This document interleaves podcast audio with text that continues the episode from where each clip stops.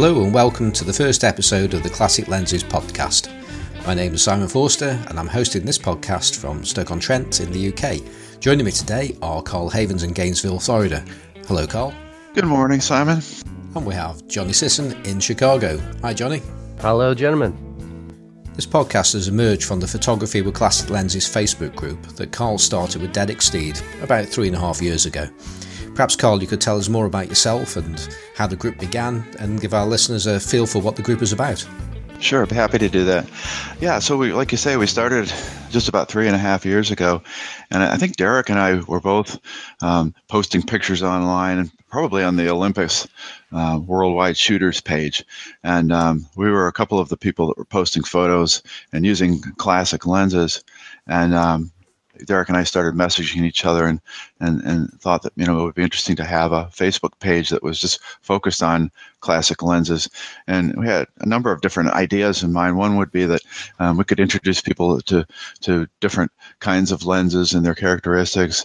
Uh, uh, that Derek, with his skills, um, could provide guidance on uh, how to repair um, lenses that had issues with them, or answer questions about optics and things like that. And um, and we could see some some cool photos.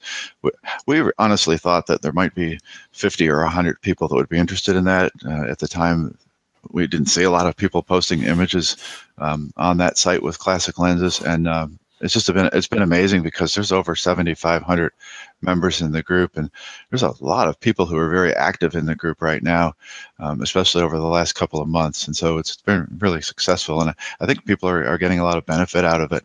And and the, and the number of folks using classic lenses is just growing like crazy. It's not good for prices of lenses because they're higher than they were when we started, but other than that, it's been really great and I can tell you a little bit about myself um, also um, as it relates to the group. So um, so yeah, I, I, work here in Florida, and um, I have a job where I, am an administrator of a program um, that's about the ocean and, and, coastal science, and I travel a lot, and um, uh, I've been interested in photography for quite a long time, and, and was was taking. I, I, get to go to cool places, you know, that are on the ocean and big cities and things, and had a little point and shoot camera, and was taking shots and and, and thought, you know, I wanted I want to do a little better than this, and I got an Olympus EM5 with a kit lens, and I, I think there was some guy online um, on the Olympus page who was shooting with a Pentacon 200 lens, and um, I thought those photos looked really interesting, and so that was my first classic lens. I bought that and uh, started shooting it, and I think I got the, the 58 millimeter Rokkor was the uh, the, the, next one I had, and um, it really, really found you know a lot of pleasure in shooting classic lenses. And then um, after being pestered for a number of years by Simon about getting an EM1, I bought an EM1. About the same time that he got rid of that and went and bought a Sony camera, and um, my lens collection grew to about 80 classic lenses at one point and then i decided that well i could have fewer but better lenses and so it dropped down to about 30 or 40 better lenses and now it's back up to about 55 again and i'm still having a lot of fun with it it's it's great i I like to, you know, stick a different lens on the camera every day and just take a walk at lunch and, and go and take some shots and probably shoot almost every day. Johnny, why don't you talk about yourself yeah, sure, a little bit? Sure, sure, sure. Um, uh, yeah, I mean, I'm a lifelong photographer, I guess is the easiest way to say it. I've been you know, shooting since I was about 15, 14, 15 years old. Um, still have the same equipment I had uh, since then. Um, you know, the I guess my whole career has been kind of a professional career has been related to photography, design, printing, um, that field. So it's always been part of what I do. Uh, now, currently, I'm actually working at a camera camera store in Chicago called Central Camera Company, which is um, it's actually one of the oldest uh, continually operated camera stores in the country at this point. Um, so I'm, you know, I'm, I'm, around photographic equipment basically all day long, every day. Uh, come home and mess around with my own stuff. So it's, um, it's just been an ongoing, you know, lifelong passion. Uh, I guess the the way that I got involved with the Classic Lenses group is.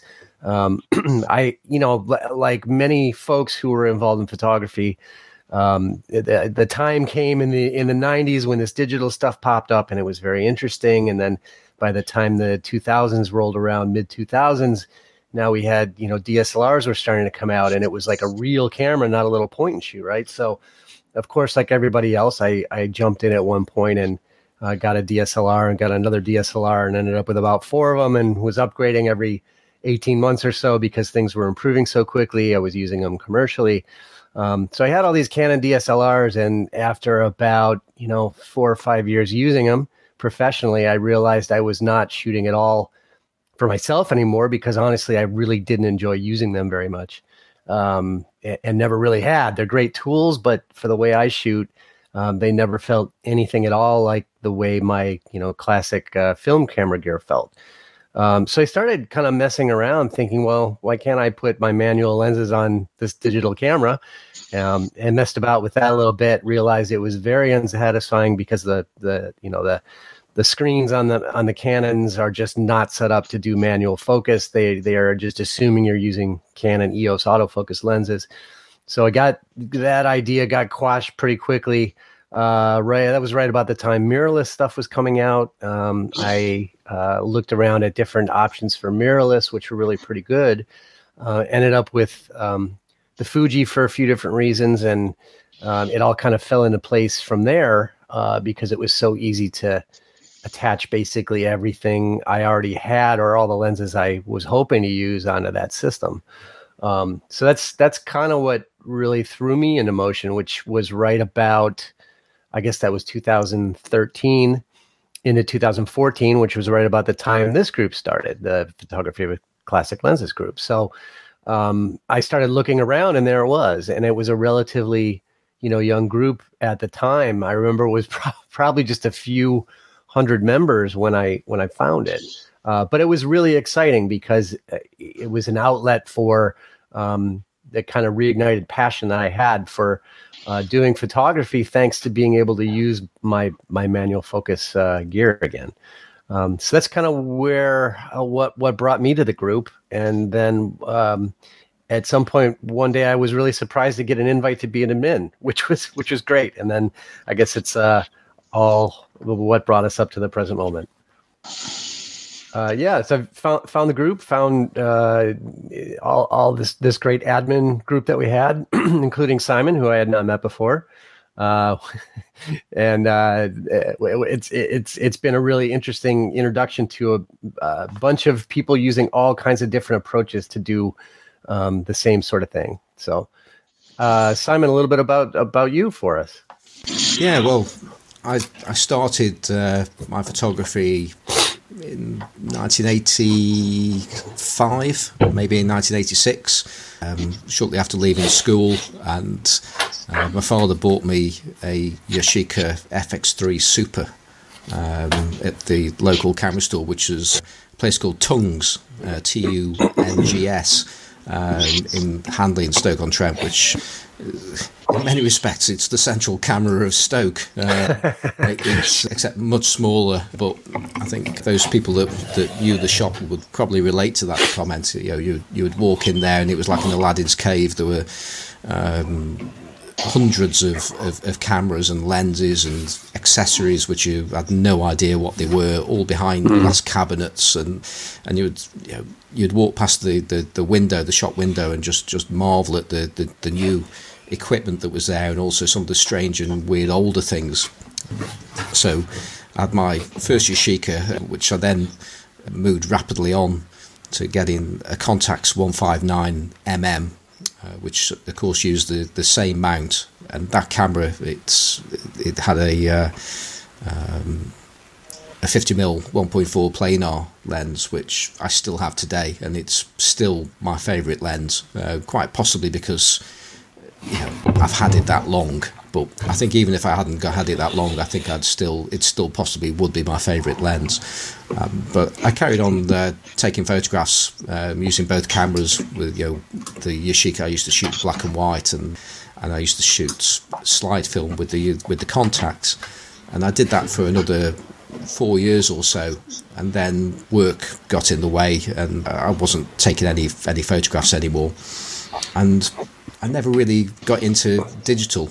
It, it sort of passed me by. The, the, early days, I had a passing interest in it, but I could see that the quality was nowhere near as good as film. And then I sort of switched off.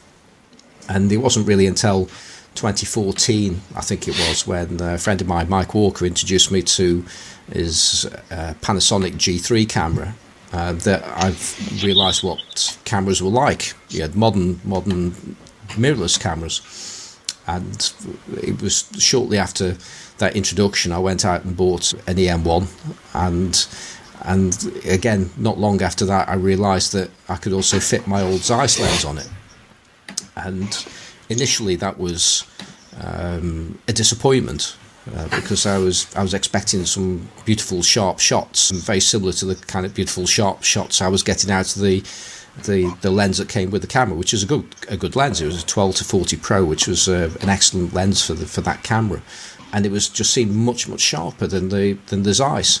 Uh, and then I realised that yes, it was sharper, but was it as interesting with as, as, the pictures I was actually getting out of the out of the Zeiss, um, especially when wide open, and and it was it was around about that time I started posting pictures in in the photography with classic lenses group, and actually no, I was posting them on the EM1, the Olympus Olympus uh, Worldwide Shooters. That was it. That's where I met Carl and Carl had shortly after that created the uh, Classic Lenses group and uh, asked me to come along. And my uh, my world, my photographic world, was was opened again, um, largely because it gave me the opportunity to you know, buy lenses that I used to see when I was like 18 years old, and there was just no way I could afford you know half half the things that, that were there, and all of a sudden they were just they were almost like lining the lining the streets, you know, just waiting to be picked up. You know, so um, yeah, the, the the the classic lenses group really it's expanded my horizons and um, and certainly a big focus in my earlier photography with with, with classic lenses. Um, say earlier, you know, I'm just talking about the photography from a few years ago. Uh, was was bokeh photography, and it was you know there was a bit of an obsession that I had really about what the bokeh of this lens was going to be like, and and and the next lens, and uh, and similarly to Carl, the uh, the collection grew. I mean, my collection went in a slightly different way, or rather, that my di- overall direction of an interest went in a different way because it was around about that time I was made redundant, and I decided to to actually make buying and selling lenses a full time activity, and that's that's what I do today. And and really, I think the photography with classic lenses Facebook group has pretty much put me where we are today. Okay, now this is our first podcast. We intend to do this every week, um, as long as everybody's available. And it will be available on iTunes eventually, but before then, uh, you'll be able to uh, download or just listen uh, via our website, um, and we'll put the details up later. Our first uh, discussion uh, for today is going to be new acquisitions, which I get the feeling is something that is going to be a, a regular first topic because the, the, three of us on here are serial buyers of, of lenses for, for different reasons. And uh, Carl, I know that uh, you've picked up a, a Canon 50mm uh, 1.4, which you've got plenty to talk about balsam separation. Yeah, sure. Um, let me give you a little bit of context uh, for how to, how I ended up with this lens. You know, I, I used to be an Olympus shooter, and then abruptly this year, um, bought a Canon, uh, Canon, bought a Fuji X-E2, and um, really like it a lot. And and and literally stopped using the Olympus um, the, the, week I got it, and I haven't gone back, and I don't remember the last time I shot it. Um, I like the form factor of the camera, like the sensor, like the way it renders images. Um, and uh, Ray and um, and Johnny were both uh, using Fuji cameras, and, and w- one of the things they had been talking about, and I realized right away is, you know, uh, I like the camera because it's small and it's a really good camera for street photography. And um, small rangefinder lenses are really nice on this camera because they're low profile too, um, especially the LTM um, 39 mount lenses. They fit really close to the body. And, and some of the um, lenses that I had, which were lenses designed for SLRs, look like big giant things on this little camera. So, um, you know, I, so I had some um, pen lenses that I really liked, and I have some Jupiter lenses that I really like. And uh, Johnny, Johnny had good experience with um, some Canon LTM lenses, and I, I had bought a um, 51.8 uh, towards the second half of last year, and it, it's a fantastic lens, probably from the 60s, and um, I always had wanted to get the 51.4, and um, sort of around the same time, I, have been getting more into film photography than I had, um, largely because there's a small local um, camera club that I started with a friend of mine, where eight of us meet once a month and we do walkarounds and take photos, and, and most of us are shooting film, and um, I, I have some, some, you know, I have a Nikon FA and it's a good camera. It takes great photos, but it's a little bit boring to use. And uh, I saw this Canon 7 rangefinder online on uh, eBay, and, and Johnny has a 7S, which is a similar camera. And um, he, he highly recommended the camera for durability. And, and I've shot with it since then. It's a fantastic camera. And, um, and and the lens the lens is beautiful. So so I got the lens, and um, did my usual inspection with a, a, bright flashlight, and you know, sure enough, there's no scratches on it, and it's crystal clear. The glass is so clear; it looks like there's just nothing between the front element and the back of the lens. And uh, proceeded to take photos, and it came out great. And uh, bokeh shots and and photos um, stopped down that give a beautiful 3D pop. Um, and then one day it was before Christmas. I thought, you know, I'm going to take a, a shot that I usually do every year where I set something on a, a table near our Christmas tree and photograph with the lights of the tree, making uh, big bokeh balls very bright behind the camera. And when I looked through the viewfinder, I thought, this is bizarre. The bokeh balls look really strange. And, and so, oh, that's okay. Well, I took the pictures and opened them up in Lightroom. And every one of the balls had this very sharp black line, wiggly line, uh, like a worm almost all the way around the inside of the ball. And it was exactly the same in every one. And so I started asking people on Facebook, what could it be? And someone said, oh, it's the filaments and the lights on the tree. And uh, it's not possible. It couldn't be that. And uh, oh, it's fungus on the lens. And and then uh, I started to think about balsam separation because I've had that happen before, and and and many of these lenses, some of the elements inside of the lens are are cemented together with uh, with uh, a substance called balsam, and um, over time the old lenses that can dry out and, they, and it can start to separate. And I had a um, uh, an Olympus lens that did that one time, and it was real clear that it had happened. And I thought, you know, wonder if it it's the case on here. So I took the lens and I shone a light into it and looked. Still couldn't see the damn thing, and um, but I knew there had to be that. So I I, I took a 10x magnifying lens and, and held the lens up to the window with the light shining through. And with the magnifying lens, sure enough, I could see exactly that shape that I was seeing in the bokeh balls. Um, and, and, I think it's the rear element or one close to the rear element. And um, both of the parts that have separated look really clear. And I, I, contacted the seller and he hadn't seen it. And um, I don't think it's something that the seller of a lens that you could see. I'm, I'm not going to send the lens back. I, I really love it. You know, I, I, like to shoot this lens mainly at about f2, f2.8. It gives a beautiful pop. Um, it's very sharp. Um, unless you shoot really bright objects like car headlights, you're not going to see that thing. Um, but that was sort of my excitement at the beginning of the year. I'm not disappointed that I have the lens and I, and the camera is great. Um, I bought the the lens to uh, bought the camera to get the lens, but now I I've, I've fallen in love with the camera uh, because it's just fun to shoot and the images are really good. And uh, they're sitting right here in front of me now. I've got the 1.4 on my Fuji and I've got the 1.8 on this Canon, and they can interchange really nice nicely because I've got an adapter on the on the Fuji, so it's it's a great kit to carry around and do a little film and a little bit of digital. So that's that's my story. Yeah, it's it's it's interesting what you say about um, about separation and that you you, you, didn't know it was there, and um, and also you you're, you're, giving the seller a break. Uh, perhaps uh, he or she didn't know it was there either, because uh, and I can I can vouch for that too because you know I relatively recently bought some, a a Carl Zeiss Jena um, Sonnar uh, 50.5. It was probably around about 1939 and uh, when I bought it, it was just, it was absolutely clear there was no dust.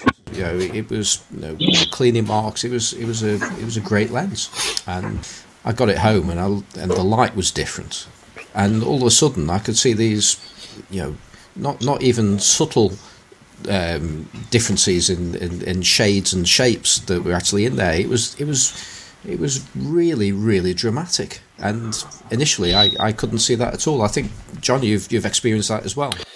Yeah. Um, actually, interestingly, we had uh, at the shop, uh, we had a, um, let's see here, it was a Leica uh, R lens, a 135.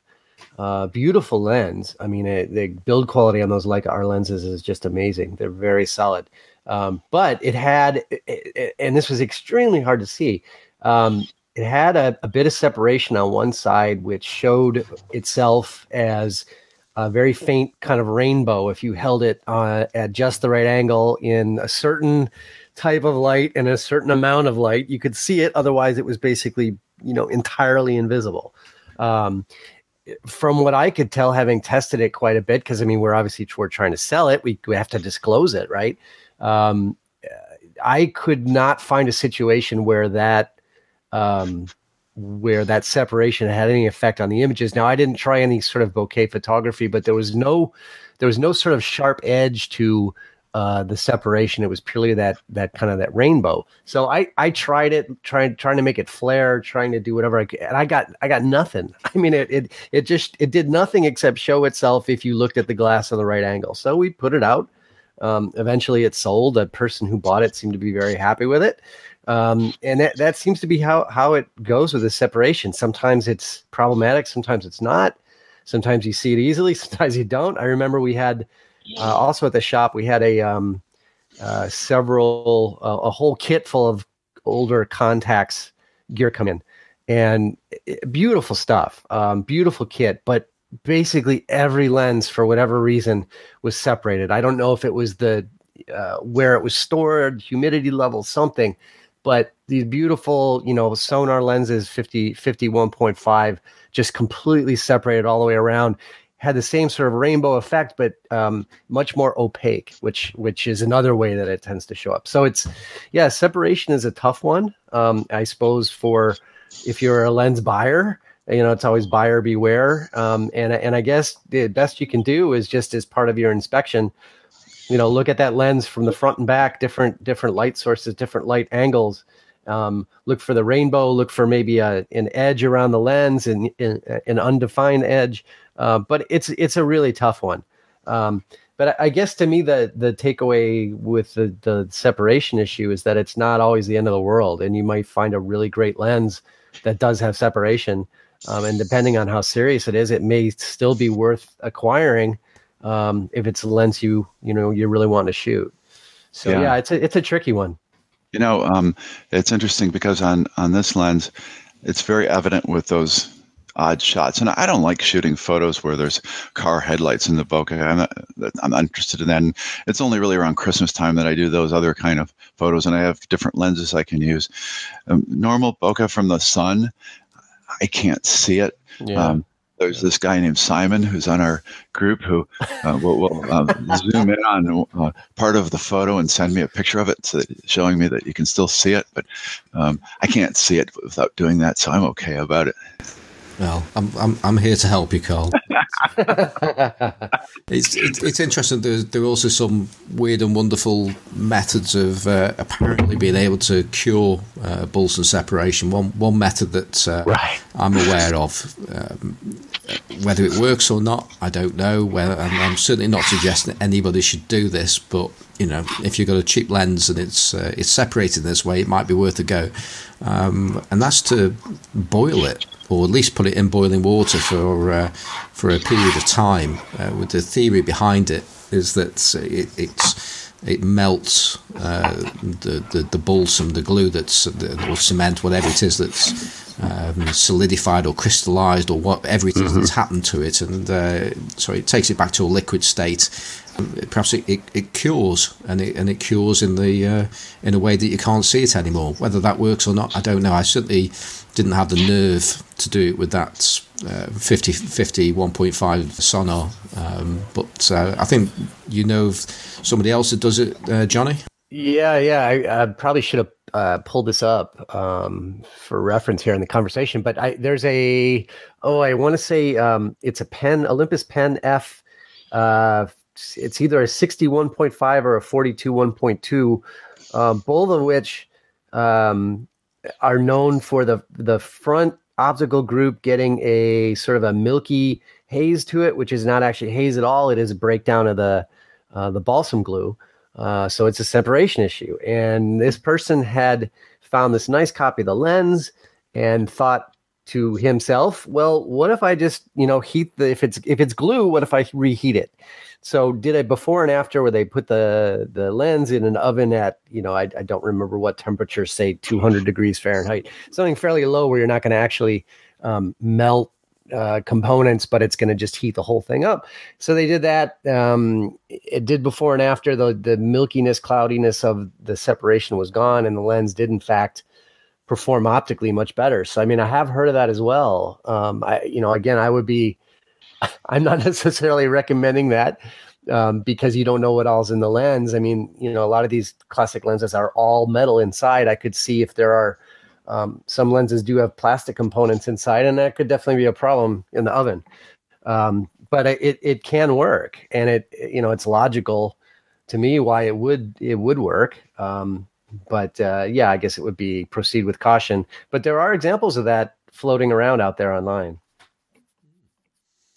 Well, Johnny, have you got any new lenses this week? So I do, and by uh, amazing coincidence, I have also picked up a uh, uh, the same lens Carl has been uh, uh, talking about, which is the the Canon 51.4 LTM. Um, I already had this lens, um, and I already had the camera it was attached to, which is a Canon 7S. Um, and as I recall, late one evening, sometime before Christmas, Carl uh, posted a link to a beautiful Canon 7S um, and I rather impulsively bought it because it was here in Chicago. Uh, I did not need it at all. I still do not need it. I have it sitting here on my desk in front of me next to my other Canon 7S with a 51.4 attached to it. Uh, but it is a it is a beautiful example of this camera and a beautiful example of the lens. Um, I, I, can't commiserate and say that I have balsam separation, Carl. It, unfortunately, it's 100% perfect. um, but it, uh, it, it is a beautiful lens. I, I personally, actually, having shot this lens quite a bit on my current Canon 7, feel that the, the well, first of all, the Canon 7S is is a beautiful camera. It is definitely a chunky, uh, hefty camera. It's I would say it's one of the most well built cameras I have in my collection uh, and have ever handled. It's incredibly solid. It's incredibly easy to use. It's basically functions. Uh, functionally, it is is very much like a SLR in that it has you know traditional uh, latched film back. You just open it, upload the film, bing bang, very easy. Um, but the the lens itself, I find on the rangefinder camera, which is already large, is it makes for a rather substantial package. Uh, that and the fact that I find personally, um, I, I find that I enjoy 35 millimeter focal length lenses more on rangefinder cameras. Um, anyhow, I have I have this beautiful camera that I, I really kind of bought with the intention of reselling, uh, which I'm sure I will do at one point, but I'm really enjoying looking at it right now because it's it's just a beautiful example. Um, the other one that I have uh, uh, in front of me which is another recent acquisition that was also somewhat uh, bought on a whim, um, is a, uh, a Canon uh, 4SB, which is essentially a um, a, a Leica uh, Leica screw mount clone camera. Um, although I will say, I think the Canons having having spent a lot of time handling, you know, the Leica screw mount cameras and the Canon screw. I think the Canon is actually a step up from the Leica in terms of construction. Uh, it's a heavier, much heavier if you feel if you kind of um, compare two of them together.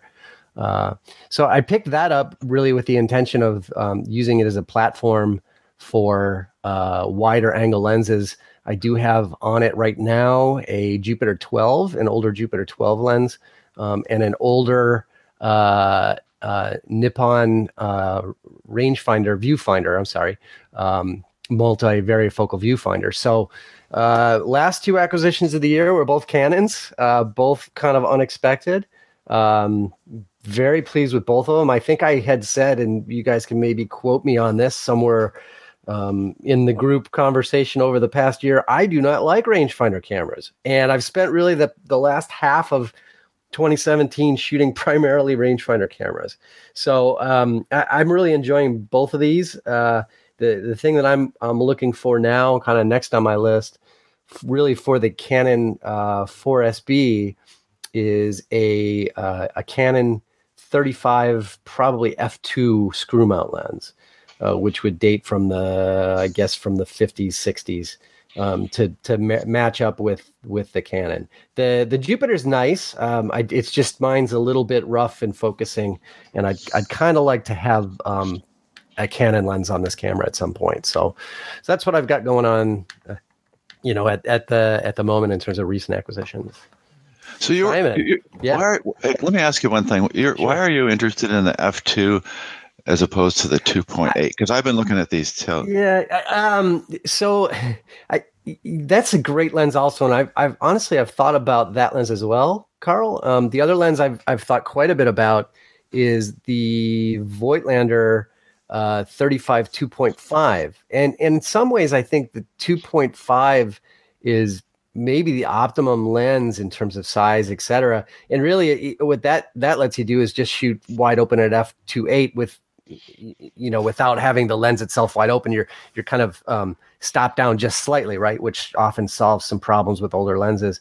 And that's a modern lens so it has a very modern look. So um, to me a two two eight is is great. It's just i feel like two is just ideal because it gives just a little bit more speed in in lower light. And i'll probably be shooting at two eight quite a bit and i'd rather not shoot a two eight wide open at two eight all the time. So i'm thinking all right i'll get an f2 right? Yeah, um, uh, that said, I mean, I think the two eight's a a, great a great lens. It's just it's interesting. I, I've been looking around, and it seems that the looking at Canon 35 millimeter screw mount lenses, the 1.8, the two, and the and the 2.8 all seem to fall oddly within the same relative price category. Right. yeah. I mean, it's by, I don't understand that at all, but that seems to be what I'm seeing. So, I mean, it, it may be that it, the right one comes along and I'll just buy the right one at the right time. Um, but it's, but that's my thought on the 2.8. I just, I, I feel like it's a, F2 is a, a really great uh, aperture on a rangefinder. And honestly, one to me, anything faster than F2 on a rangefinder is kind of a waste because I, I I have I'm sure some people who are just better at it than me can nail focus at 1.4 in a rangefinder. I find it very I find it really pushing the abilities of just the camera to um to to to focus the depth of field that thin on a rangefinder. You just you know you're you're using that dual image, which is great and it's very accurate, but um, it's not like a an SLR and where you you really definitively see that that focus point is right on. So, yeah. you know, to me, F2 just seems like a perfect rangefinder um, uh, f stop. Yep. It, it makes me wonder actually when you're saying like the the, the, the different uh, lenses with different apertures are roughly the same kind of price.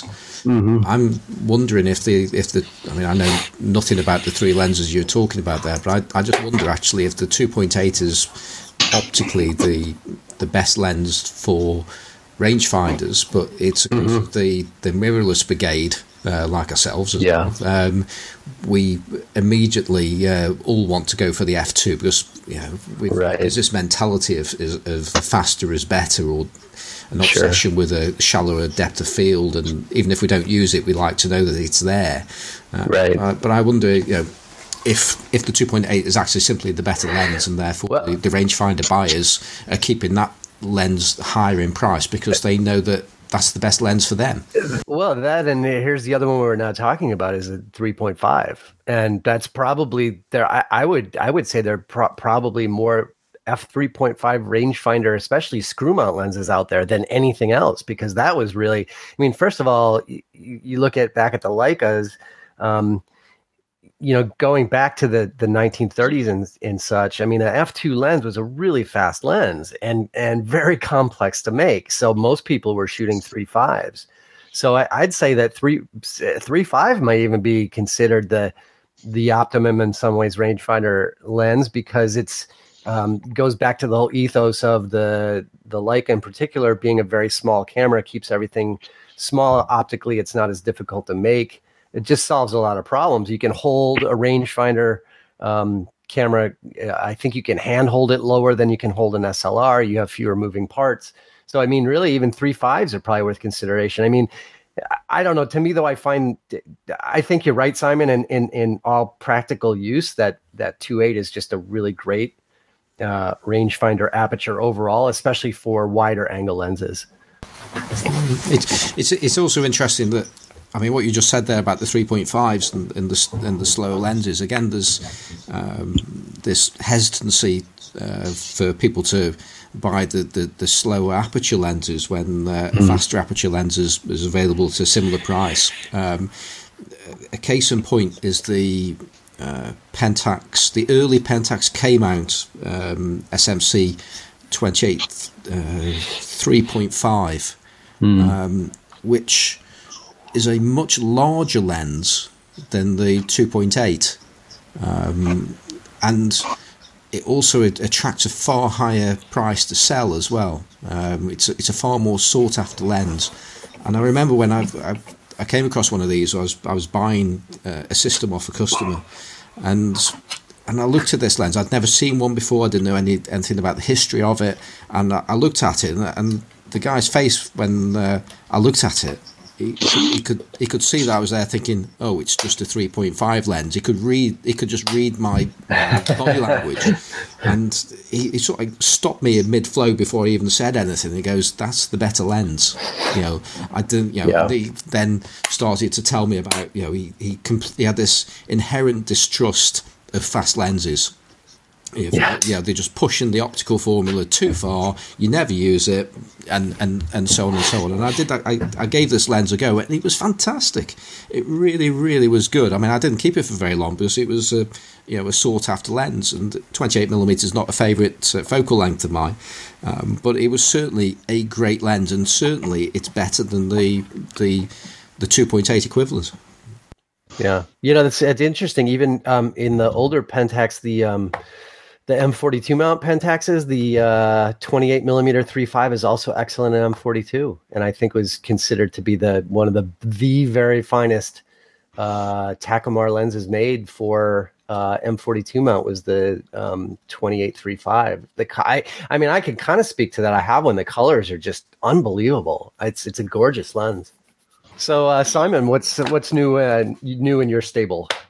Well, I've not I've not actually bought a, a lens uh, for personal pleasure, if you like, for, for a while. Um, but I you know, I keep on picking lenses up because it's you know, it's it's my day job. So uh, and one lens I I acquired at a camera fair recently uh, was attached to an, an Argus camera. That's A R A R G U S, um, and it's a pretty much uh, viewed as being a, a, budget camera of the days. It's, it doesn't have a, it doesn't even have a meter. It's an SLR camera, um, and it was later. I think it was made by. I don't actually. I say think. I, I know it was made by uh, Mamiya, and uh, it was later branded as a Sears camera. I'm not sure if that was just for the American market or not, but. Mm-hmm it's got, and this is the reason why I bought it. Uh, it's got a an Argus C, Argus lens. It's a 58 millimeter f 1.7, and you know.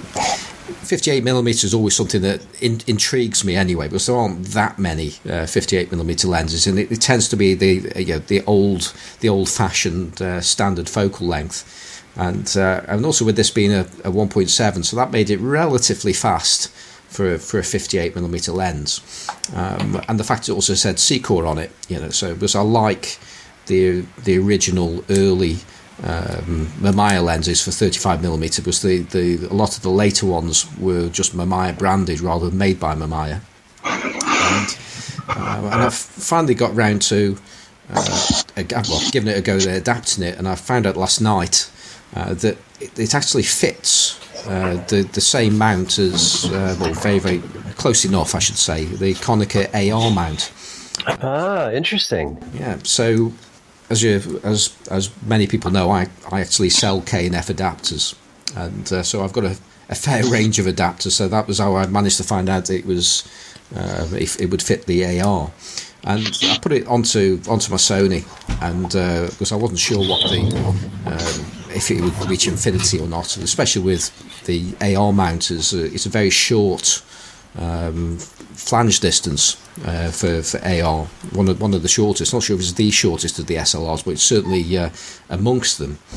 And uh, so I put it on there, and you know, so I knew I was going to get infinity, but uh, it turns out it's not a million miles off for the minimum focus either. I think mm.